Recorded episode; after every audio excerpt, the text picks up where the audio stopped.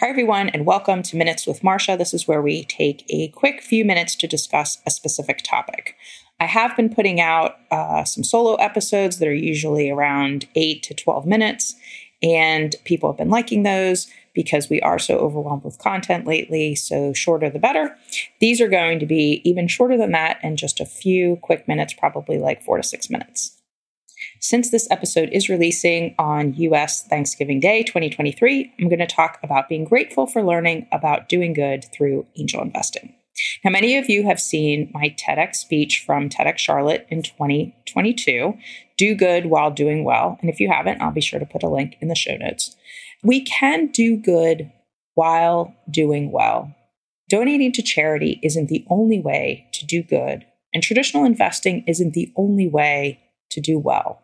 With angel investing, we can use our time and our money to get both emotional rewards and financial rewards.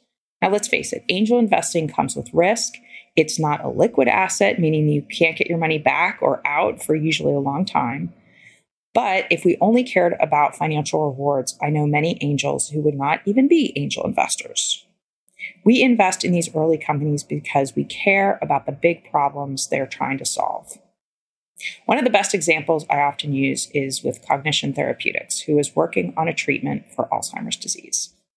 There are so many of us angels who invested in this company early on, and I know how amazing we will all feel the day we find out the drug is effective and on the market.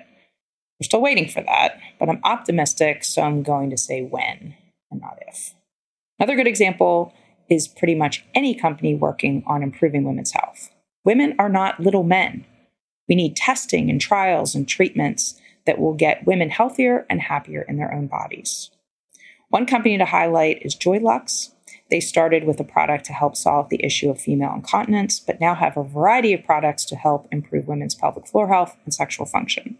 Another is Rosie, which is an app that is quickly becoming the O B G Y N in your pocket. Now, don't get me wrong. These companies are doing good, but they have a huge potential to also do well, meaning provide financial returns to their investors. As I talk to people about angel investing, I hear over and over again that when someone hears the word investing, they think they absolutely must evaluate the investment for financial gain. And yes, we as angels really care about that, but we care about the change the company can make in the world too. We want to invest for change. This is a big reason why we diversify our portfolio, meaning we invest in as many companies as we can. I do this through investing in angel funds so that when there are companies that don't make it, I still have others in my portfolio. And the last thing I will mention on this edition of Minutes with Marcia is I'm grateful for all the entrepreneurs out there working to solve really hard problems. Building a company is long, hard, and tiring work. And there aren't working hours. They are really working twenty-four seven with little to no breaks. We need to surround these amazing humans with the support and funding they need. This is why I'm such an advocate for making sure everyone knows they have the opportunity to be the change they want to see in the world by helping the startups in our country, which may even be in your own backyard, create that change. Thanks for listening. Thanks for listening to Minutes with Marcia, where we take just a few minutes to discuss a specific topic. Please subscribe and leave a review if you like this podcast. It really helps me because the algorithms will share the podcast more widely based on feedback and downloads.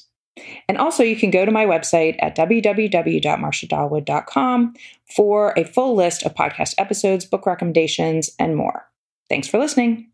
All content for this website is informational and not intended to serve as legal, tax, accounting, or investing advice.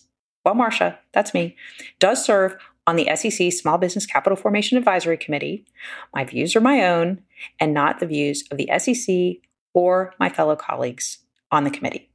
Our speakers and hosts are thoughtfully selected for their educational value, but their opinions are their own and do not necessarily represent the views of the host, me, or the Angel Capital Association, and neither specifically endorse the use of presenters' products or services.